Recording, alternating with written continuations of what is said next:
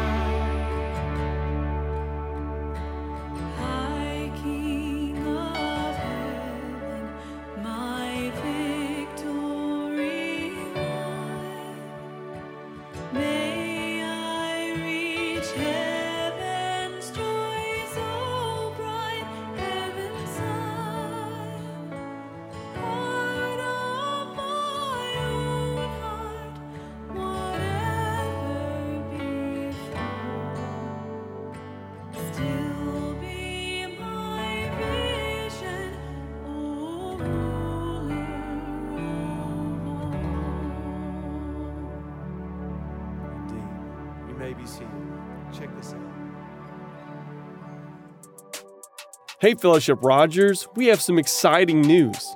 For those of you who are unable to join us in person for a Sunday service, you can now join the 9:30 a.m. service live on YouTube. We are really excited to add YouTube as a streaming option. Not only will this allow you to watch services easily on your TV, but you will also find original music from Fellowship Worship and Training Center classes. And in the near future, we will be adding children's services as well as announcements. Visit fellowshiprogers.org slash YouTube for more information and be sure to hit the subscribe button and the notification bell on the channel so you will be alerted every time a new video is added. So gather up your family in your living room, open the YouTube app on your smart TV or streaming device, locate Fellowship Rogers under your subscriptions channel list, then watch the service live together. We look forward to worshiping online with you any day, anytime.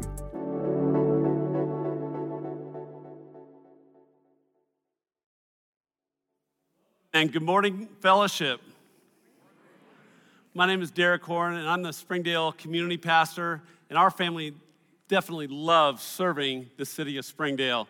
And uh, we moved into a really quiet neighborhood, and we have three elementary children that we allow to ride around on the streets with their scooters and golf balls and soccer balls and basketballs are flying into neighbors' yards and into their flower beds. And so if you retired and moved into Harbor Meadows, sorry about that. Whoops. So hit the QR code behind me on the screen for all the special things that are happening here at Fellowship. And also, I would like to personally welcome all of you that are serving and worshiping with us online. So, so glad that you joined us this morning. I'm sure you saw in the, in the video that we now have our own YouTube channel. So, please enjoy that resource as well. Um, also wanted to thank you for worshiping with us face to face and shoulder to shoulder. There's nothing quite like worshiping together with your family. But I want to challenge you to do something let's take it to the 1993 levels when we were worshiping in the family center. And I showed up with my JBU friends. Man, we were sitting in the aisles and standing on the walls. Let's, let's pack this place out for Christ again. Fellowship, I'd like to introduce you to a special family.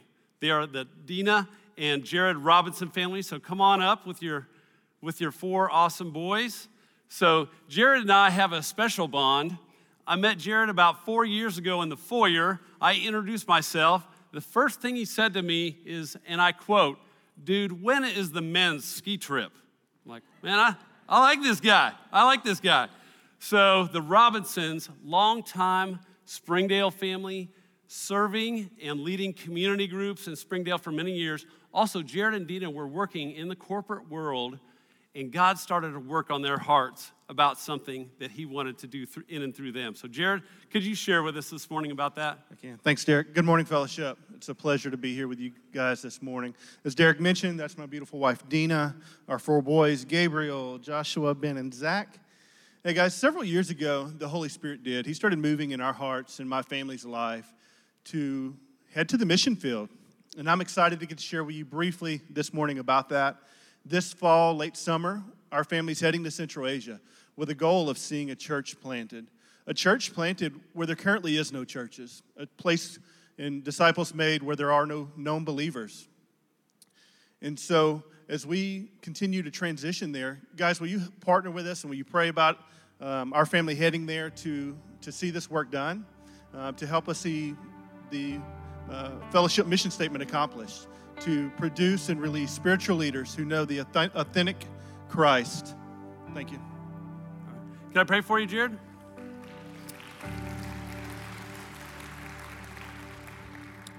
Lord, ultimately, this is a big win for your kingdom. And we give you all the glory for what you've done in and through their hearts, Father. We thank you that you have already gone before them to Central Asia, Lord. We know that you will provide the people of your family to partner with them to send them out and to continue to love on them and build that relationship and trust with them as they make disciples. In Jesus' name, amen. Well, let's stand and celebrate that our God is still changing lives.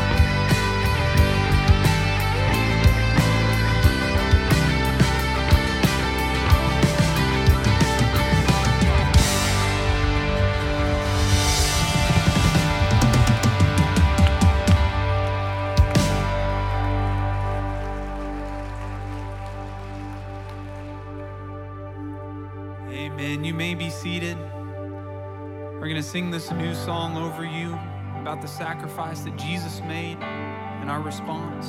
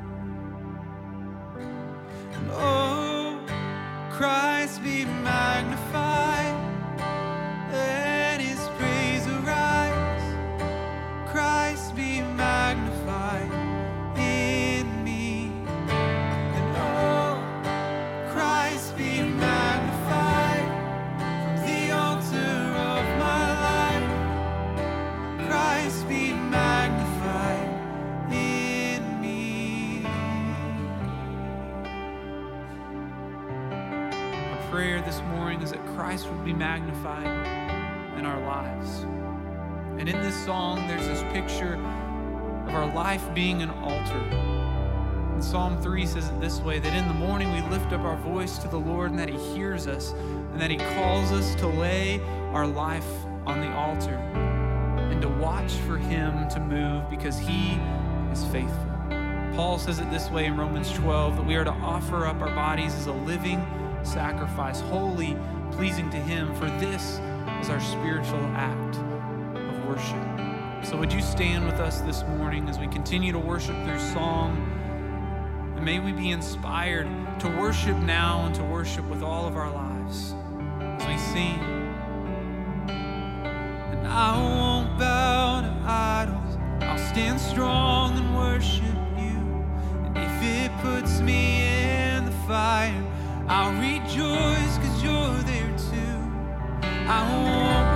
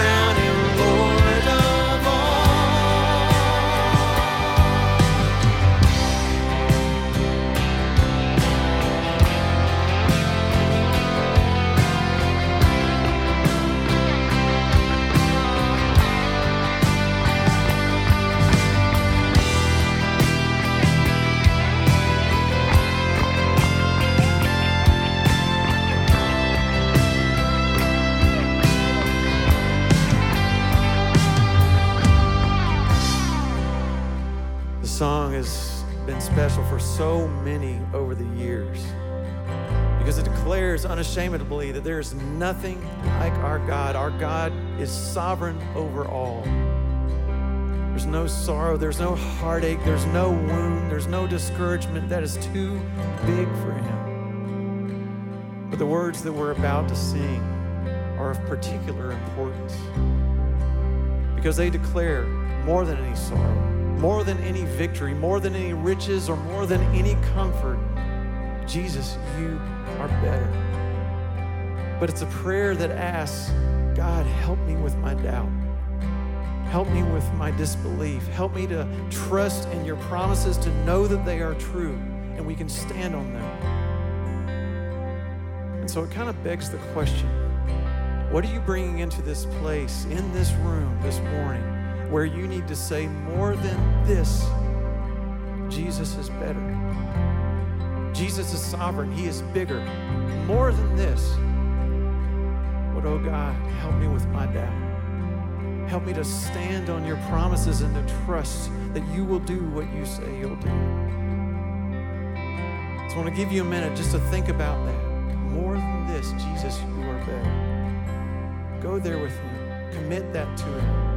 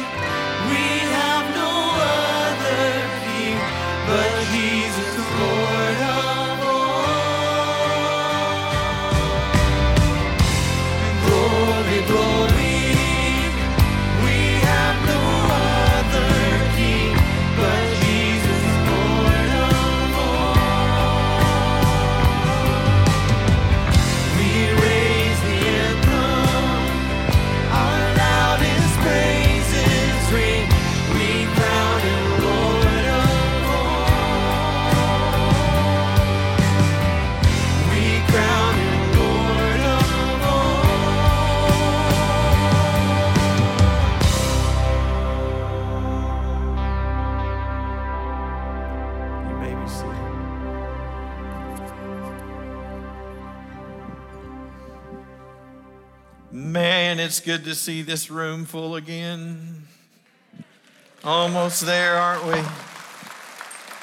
Great job, worship team. Your voice is just singing out through those masks. Thank you. In Matthew chapter 16, Jesus said that if I try to hang on to my life and everything in this world, that I'll lose it. If I try to hang on to my life, I'll lose it. He said, What profit is it to you really if you gain the whole world and forfeit your soul? See, my life doesn't belong to me. I've been bought with a price. I belong to Him. And therefore, it's just pretense if I try to live like it all belongs to me. Last week, John Barclay reminded us of this God uses his people to accomplish his plans for his purpose. That's us. God uses his people to accomplish his plans for his purpose. And he reminded us of the children of Israel that because of their disobedience, they had been taken captive the northern kingdom by the Assyrians, the southern kingdom by the Babylonians, and, and the, the Judah had been taken to Babylon. They'd been there for 70 years and they got pretty comfortable. They got complacent, they assimilated. They liked watching the live stream in their pajamas and sipping their coffee. It was hard to get back up and get out there. They knew that going back to Jerusalem was going to mean a lot of work. They, they were going to have to rebuild Jerusalem. They were going to have to rebuild the walls. They were going to have to rebuild the temple, and it was just kind of nice. They had lost sight of the joy that comes when God uses his people to accomplish his plans for his purpose. Being a part of that is what joyful living comes from. And that's what we're going to talk about today is the generosity of life and, and the joy that comes from the generosity of life, that a generous life is a fulfilled life. And that's what we're all looking for, isn't it? Fulfillment. We, want, we don't want to come to the end of our days and, and, and not be fulfilled. And you just thought, he just said that word generosity. He's going to talk about money and I brought a guest. he does it every time. Well, we are going to talk about money just a little bit because that's a part of living a generous life, but it's much broader than that, isn't it? Living a generous life isn't just about money. Jesus talked about money a lot. Over half of his parables have something to do with money or possessions. Did you know that? Half of his parables. 288 times in the Gospels, something is mentioned about money or possessions. And in the entire Bible, over 2,000 times, money and possessions are mentioned. Why? It's because God knows that that gets at the root of our selfishness and our hoarding. Pulling it all in, keeping it for ourselves. He knows that there's something that needs to be unlocked inside us so that we might experience the joy and the fulfillment of generous living. We're going to talk about that today.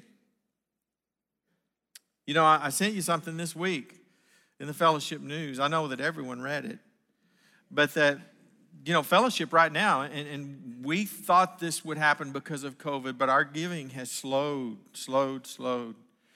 And we're about a million behind, dollars behind where we were this time last year. Now, because of your past generosity and the frugality of our staff, I'm not throwing up the, the red warning flag yet, but it's time for us to turn the tide. We've got Fellowship Bentonville coming. It's not time for us to lose ground, it's time for us to take ground. And so we've got to turn that tide and get back to the positive. In Mark 12, I want to share something with you. Mark 12, Verse 38 Jesus contrasts people who pretend to live generously with those who actually do live generously. He said, as he taught, Jesus said, Watch out for the teachers of the law. He's about to bust them.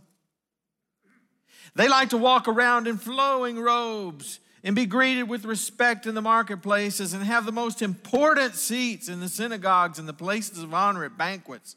They devour widows, note that. They devour widows' houses for a show to make and make lengthy prayers. These men will be punished most severely. I was talking to Mark Bailey last week, was down in Dallas for the inaugural of the new president there at Dallas Theological Seminary. And Mark, we were just talking, he didn't know I was teaching this passage this next week, and we were talking, and he said one of the pastors at their church in Fort Worth was teaching on Mark 12, and, and he entitled his message, The Peacock and the Pigeon. And you just remember how beautiful a peacock is and how they strut around with their beautiful feathers. And that's in the sermon, he compared the religious leaders to peacocks that they would go through the marketplaces strutting around like they were really something. What he didn't know, it was, there was a lady in the congregation that day who was wearing a blouse with a big peacock on it. As the service went on, she just kept sliding down, and she told him after the service she would never wear that blouse to church again. But in the next phrase, and, and this is an, an, incredible thing to me. I, I love thinking about the context of this story because this is, this is the week that Jesus will die. And every day he's staying in Bethany and he's walking across the Mount of Olives to teach in the temple.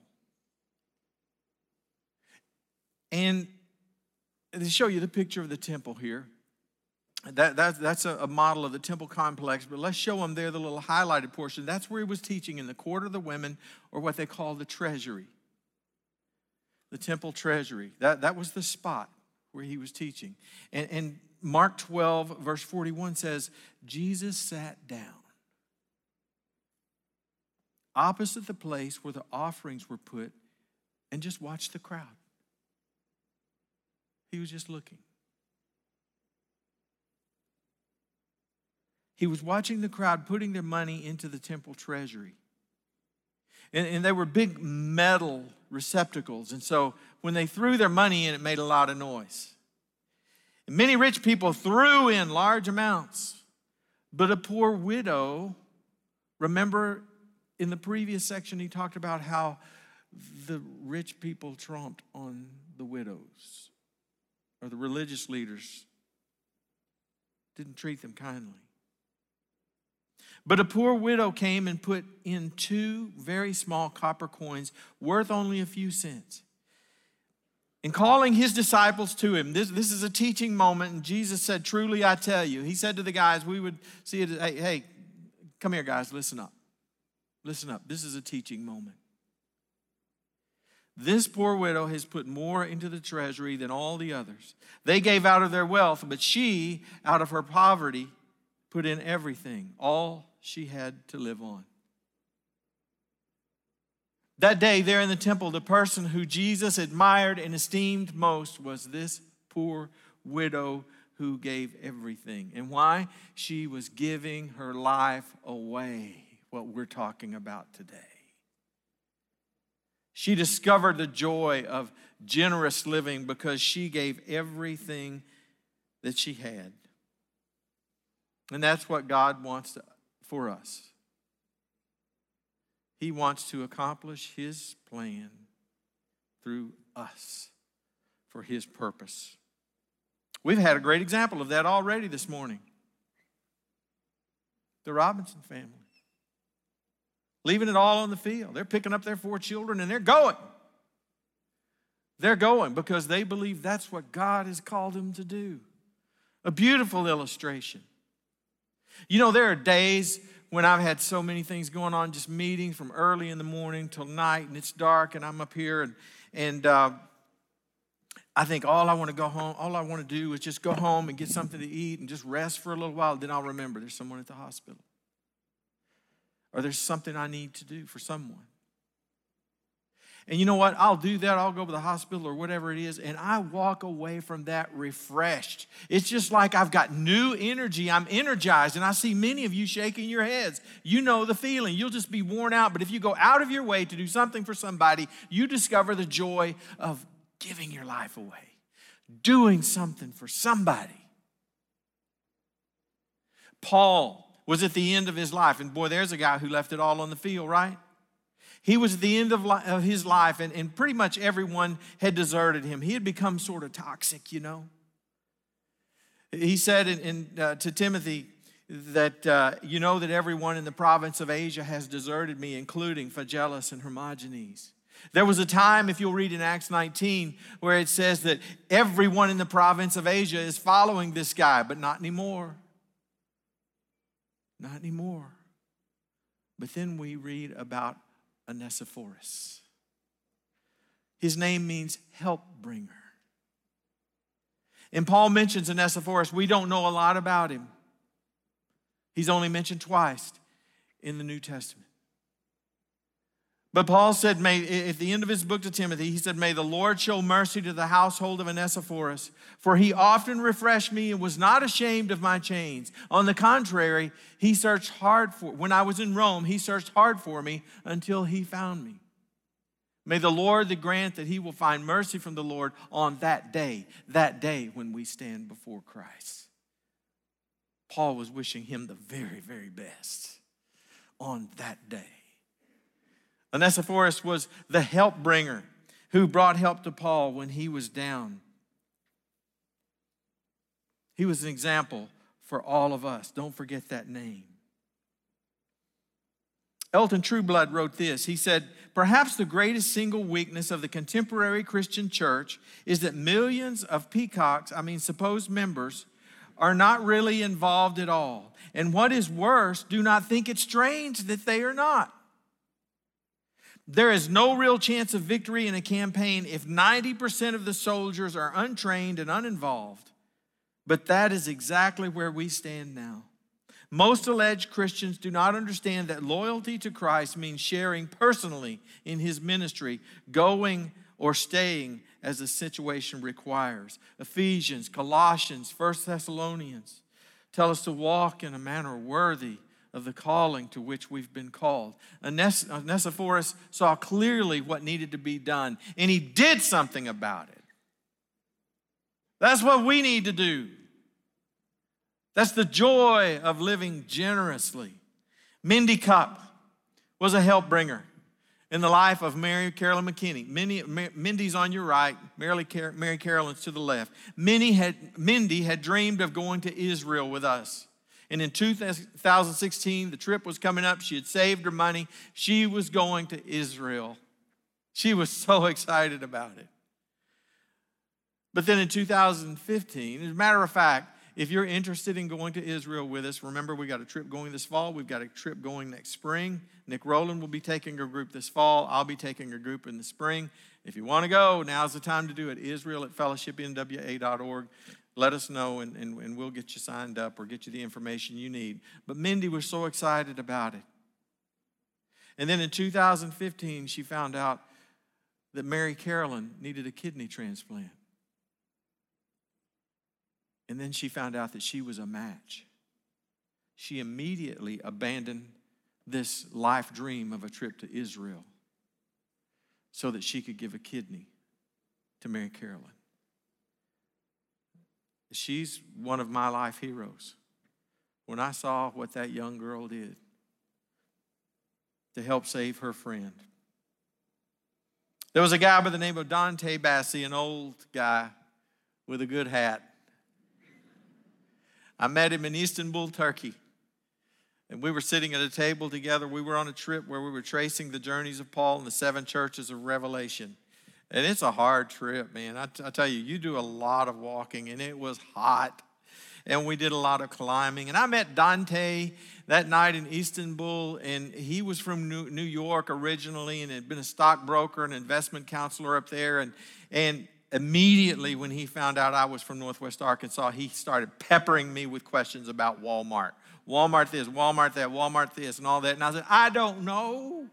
All I know is what I read. I, I don't know about how stable Walmart is, but I think it's a pretty good company, you know. And he kept peppering me, and, and he was in his 90s. And I was a little worried about Dante on this trip. And one day we were about to take a trip to a place where we were just going to be walking and cutting our way through like a jungle, you know, and get to this open place where these beautiful cities have been excavated. And, and I told Dante, I said, Dante, you may want to sit this one out. It's really hot and there's going to be a lot of climbing. And Dante looked at me and he said, I did not come to observe. I did not come to observe. What about you in the Christian life? Are you just there observing? Don Reed and Ray Reed moved to Northwest Arkansas in 2011 to be closer to their families. Special, special couple. And he had retired from the pastorate after over 40 years in, in ministry, uh, but really, as, as uh, Dick Nervig calls it, it's being redeployed. That's what Don wanted to be. I, I, interviewed him in a podcast on the ride home on November the 4th and 11th. And if you want to listen to that, it's tremendous, amazing story of his life. But Don and Ray came here and uh, they were attending our Saturday night services, Fellowship Mosaic. And uh, Chip Jackson and Mark Schatzman took them out to meet them, and, and they were gracious. But Mark found out that, that Don was retired, and so he decided to kind of take it slow, you know, go easy. And then he met with them again, and uh, Don just said, You know, we really like fellowship, but if you're not going to put us to work, we'll go somewhere else. Mark didn't expect to hear that. If you're not going to put us to work doing something, then we'll just go somewhere else. And he said, Well, what do you like to do? And Don said, Well, he was passionate about stewardship, and Ray was passionate about administration. And ever since then, they have been pouring their lives into fellowship, giving their lives away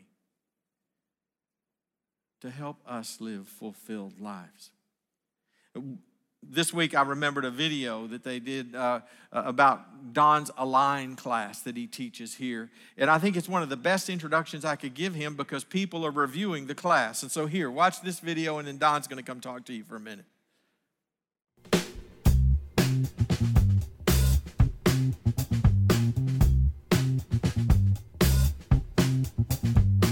I would recommend the Align class because it um, not only talks about financial health, but it also points you to the Bible, which, um, in my mind, is the most important part of finding our um, finances to be aligned with God. I would recommend the Align class because it reveals the joy of handling your finances by giving you a comprehensive biblical standpoint from God's perspective and not the world's. Finances are a huge part of our life. And so, if we want to surrender our lives to God, this is one big area to do it. It reemphasizes and acknowledges that everything, all is given to us from God, and we need to be good stewards and take care of it with a heart of obedience to Him. It really does help you focus and, and know God's Word uh, when it comes to money and things and uh, the importance of laying up treasure in heaven versus here on the earth. We learned that it doesn't matter if you're broke, living paycheck to paycheck, or even if you have more money than you know what to do with. Everybody, you know, should uh, be responsible with what God's entrusted us uh, with here on this earth. I would recommend the Align class because it's assisted me with just giving me a strong biblical foundation for my finances, and it's really allowed me just to see the generosity of God and um, just how we are able to model that and then give that to others. This basically gets you back to the heart of worship and, and what it's all about. And it's about generosity, it's about giving because God gave to us and nothing belongs to us. My husband wanted to go, so I just decided to do the wife thing and to go. But, oh, I was so shocked. My eyes were not only opened, my heart was open. We're starting to think like God's stewards that He wants us to be. So do not miss this class. This is my favorite class.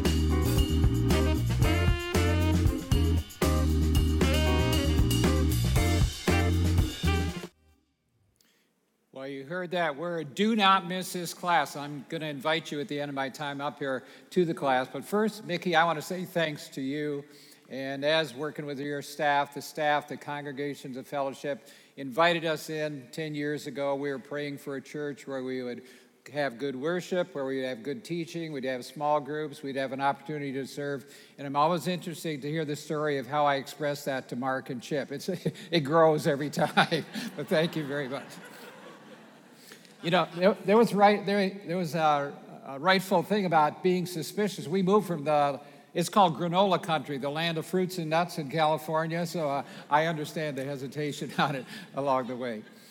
Well, a few weeks ago, when Mickey asked uh, if I would share in the, uh, this generosity message, my mind quickly went to the verses that are on the screen here behind me because they, in such a compact and pointed way, talk about the journey of generosity that we're invited into. So follow along with the verses uh, uh, on the screen.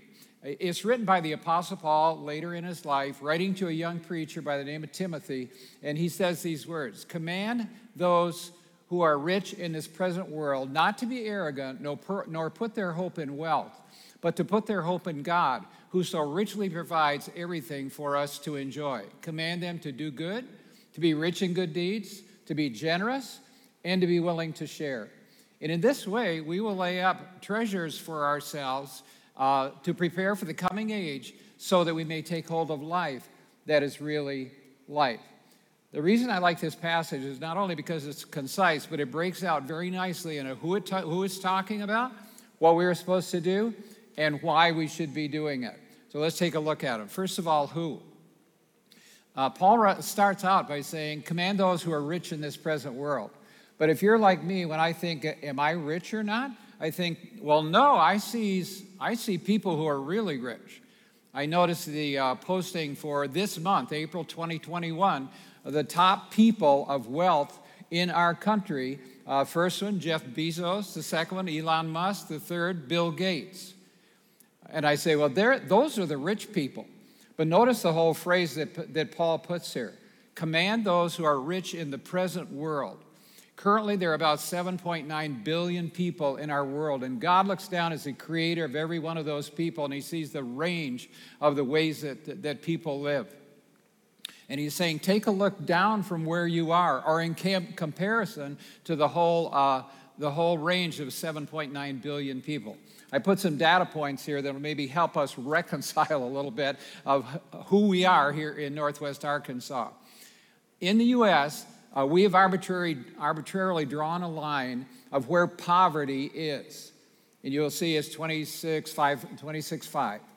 Uh, well, living at that level, which is uh, for a household of four, 26,500, that puts that family in the 2%, the 98 percentile of wealth in the 79 billion, 7.9 billion people in the world. If you move that up to 50,000, uh, that it, you get into the one percentile, the 99th percentile of wealth. What do we, uh, what's the average here in Northwest Arkansas? 42,000 and change. So you could see that composite, the highs and the lows of Northwest Arkansas, uh, we would be somewhere in the 1 or 2%. So it gets a little bit more difficult to say, well, it's those people that are at the top of the pile when God says, look at all the people and then try to figure out where we are. Well, if we reconcile ourselves to the fact that we may be rich in comparison to the whole world, then we go to the what are we supposed to do then? If Timothy was supposed to talk to the rich people and say, do this, it, it very clearly is pointed out in uh, the next verse, verse 18. It says, Command those folks to do good, to be rich in good deeds. Let's just start with that pairing first. Very interesting that the word good that, that is used here is only used one other place in the New Testament, and it is used of God Himself. Paul is trying to explain to pagans in a city called Lystra of who the God was that he served. And here are the words that he used. Paul said to the folks that day, Nevertheless, he, God, did not leave himself without witness in that he did good. That's our word. Do good, be rich in good deeds. He gave us rain from heaven and fruitful seasons, filling our hearts with food and gladness. Uh, in another place, it says that the, uh, God gives rain to the just and the unjust. The good that's being talked about here is not just for the household of God, but in fact for anyone among the 7.9 million people. So we are called to do good, look for opportunities to do good, and then be known for being rich in good deeds, for saying yes when there is an opportunity. I was uh, uh, not, only, uh, not only impressed, but convicted by one man who wrote about this and how he lived out this doing good and being rich in good deeds. And he said, When I go to the store to shop, I look for somebody to do good for. I don't know about you, when I go to the store to shop, I want in, I want out, I want to go about my schedule. And I go, wow, that, that's an amazing way to apply these verses. Do good. Look at that lady who is, can't quite reach that thing on the shelf. Or look at that person who's wrestling with a pet food uh, bag that's too heavy into the shopping cart or into the trunk. And you go over and you say, May I help you? Doing good, being rich in good deeds. In the next verse, we're going to see why following that formula is, is very, very important. The second phrasing is to be generous and to be willing to share. And uh, we've heard in teaching over the years, whether you've been here or somewhere else, that God was very specific in using words that had a particular meaning. And the word generous here is very particularly talking about money and possessions. One commentator interestingly observed uh, you know, sometimes we want to kind of go out the side door on this word generous. We say, well, I don't have any money, but I'll be generous with my time. I'll, help usher or I'll work in the student department or something. But the, the commentator observed and said this if this was about time, these verses would have started a different way. Paul would have said to Timothy, Command those who have a lot of time on their hands to be generous. you Got it? yeah, I mean, it's pretty pointed. It's talking about money be generous and willing to share. Way back, Martin Luther, back in the Reformation time, a few hundred years ago, in translating this verse from the Greek, noticed that that word meant to take, um, when somebody has a need, to take money, give it to them, lend it to them, in whatever way, help to fulfill that need. So it says to, to be generous and willing to share, holding material things loosely. And if God says, give it over here, and be willing to give it. Now, the why comes in the last two verses. A lot of us may have taken a job somewhere because of the good benefits a retirement program, company car, you know, fringe benefits, whatever they might be, time off. Uh, here's the benefits package uh, for accepting this offer from God in the formula we're talking about this morning. In the first phrase is to lay up a firm foundation for the coming age. These four words have implications that would take a number of messages to cover. But here's the point of it that there is something happening when we do good, we are rich in good deeds, when we are generous, and when we are willing to share, that in fact lays a foundation for eternity. I'm going to show you the cover of a book, and you may want to get your phone out, but I would remind each of us that anything that's on the slides week by week, Mickey, they're available in the teaching slides from that service, right? Anywhere yes. in fellowship. So if you don't get it on your phone, you can look it up later. But Bruce Wilkinson has unpacked this concept of rewards in heaven. We say, My reward is my salvation. Actually, there's more than that. And this is one verse a firm foundation for the coming age. Something is being recorded about when we do a good deed. We're rich, we're generous, and we're willing to share. And then the second part, uh, so that we may take hold of life that is really life. Uh, Jesus is quoted in Acts 20 35. Uh, it is more blessed to give than to receive. And we say we believe it, but sometimes we have trouble following through on that. We all do, and we all have to work at that. But we were really created to give, to be giving people like God is a giving person and gave his only son. Now, my illustration for this is about a blouse. And Mickey and I had not compared our notes, and we came together. We said, Oh, I have a story of a blouse. So we had to tell each other our story to make sure we didn't have the same peacock blouse. Here's my blouse story. Uh, and it's found in a book. You'll see the title on the last slide. Uh, but it's about a lady Bible study leader who went by the initials MC. And MC told her friend, the author, uh, one, one year during Lent, I challenged the ladies in my Bible study to give up something that was really important to you and not replace it. And she said, I thought that'll be easy. I, you know, I have plenty of stuff. That's, that's no problem at all. And she said uh, a couple days later, when she was uh, getting ready to walk her kids to school, uh, she put on a very nice blouse that she really loved, and she walked her kids to school, checked in with the, with the school secretary, and the secretary said, Oh, MC, that is the prettiest blouse that I have ever seen. That is beautiful. And she said, God nudged me and said, Take it off. she said, I could have done that. I had, some, I had a shirt on underneath it. But she said, I didn't do it. And that night, she couldn't go to sleep because God was talking to her. Um, MC, that call was for you, the blouse. So next morning, she boxed it up, put a ribbon around it, went to school, and went into the secretary's office and said, uh, Here's the blouse that I was wearing yesterday.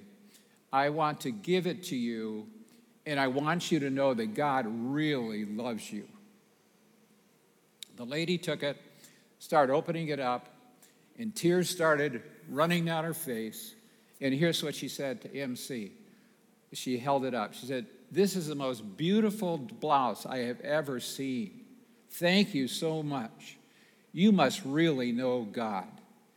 And in the continuing story that I don't, I don't have time to tell, uh, it told about subsequent con- conversations that the secretary had. Open it up. Now, what was more important, the blouse that she could keep or that opening to be a witness for Christ?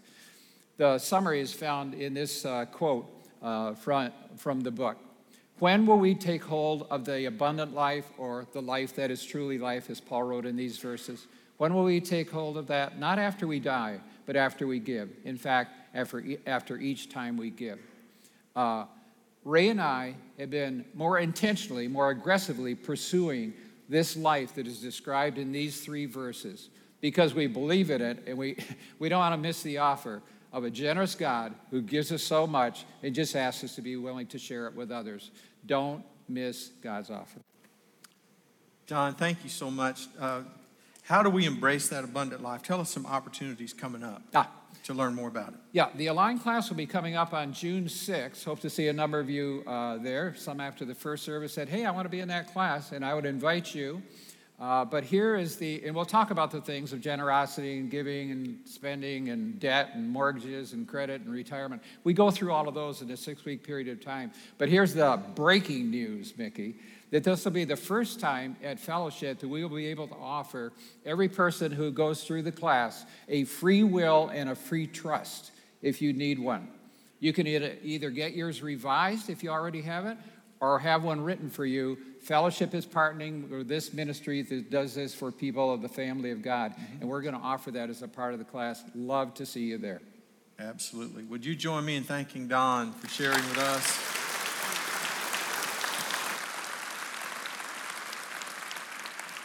I think that young man has a lot of possibility. When he tells you about something about Timothy, he was there. So you remember that. I love the got ups of the Bible.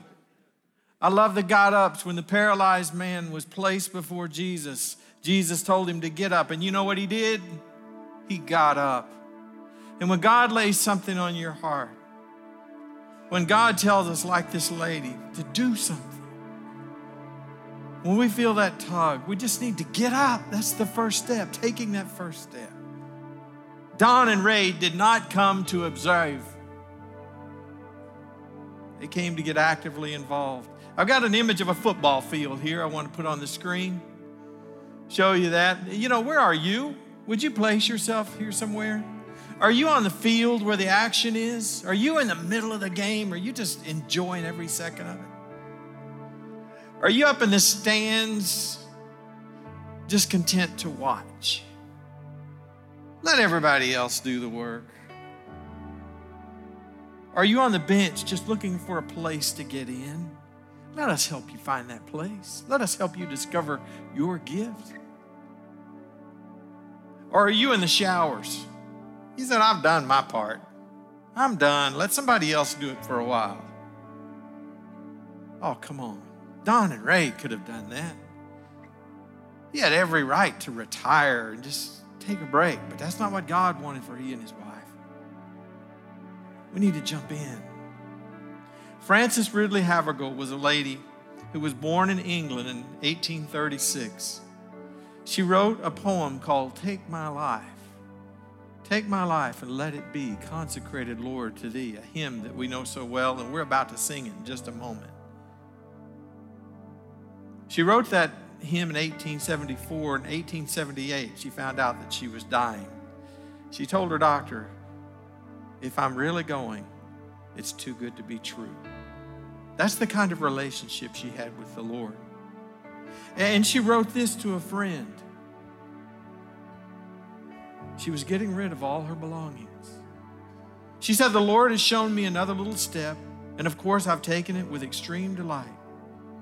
Take my silver and my gold, which is one of the verses of the, of the now means shipping off all my ornaments to the church missionary house, including a jewel cabinet that is really fit for a countess, where all will be accepted and disposed of for me.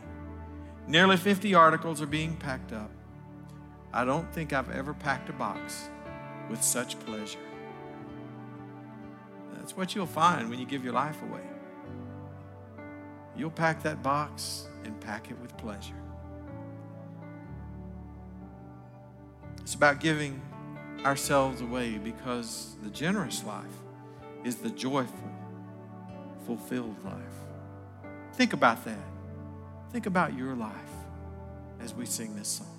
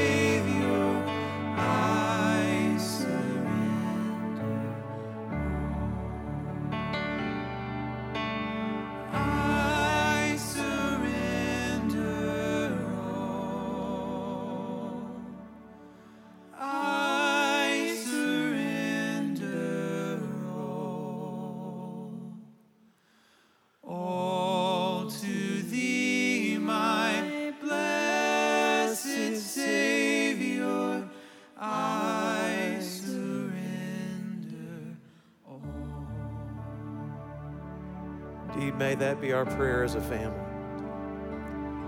Like I said earlier, we have a choice to make. Will we allow what happens in this place together as a family in His presence affect how we live out there? My prayer is that it will, for His glory and for our good. If you need prayer this morning, I encourage you, as always, our prayer team, they love praying for this family, and they're available each and every week. You can just walk down that hall, and the parishes will be there to pray with you. But God bless you. Have a great afternoon.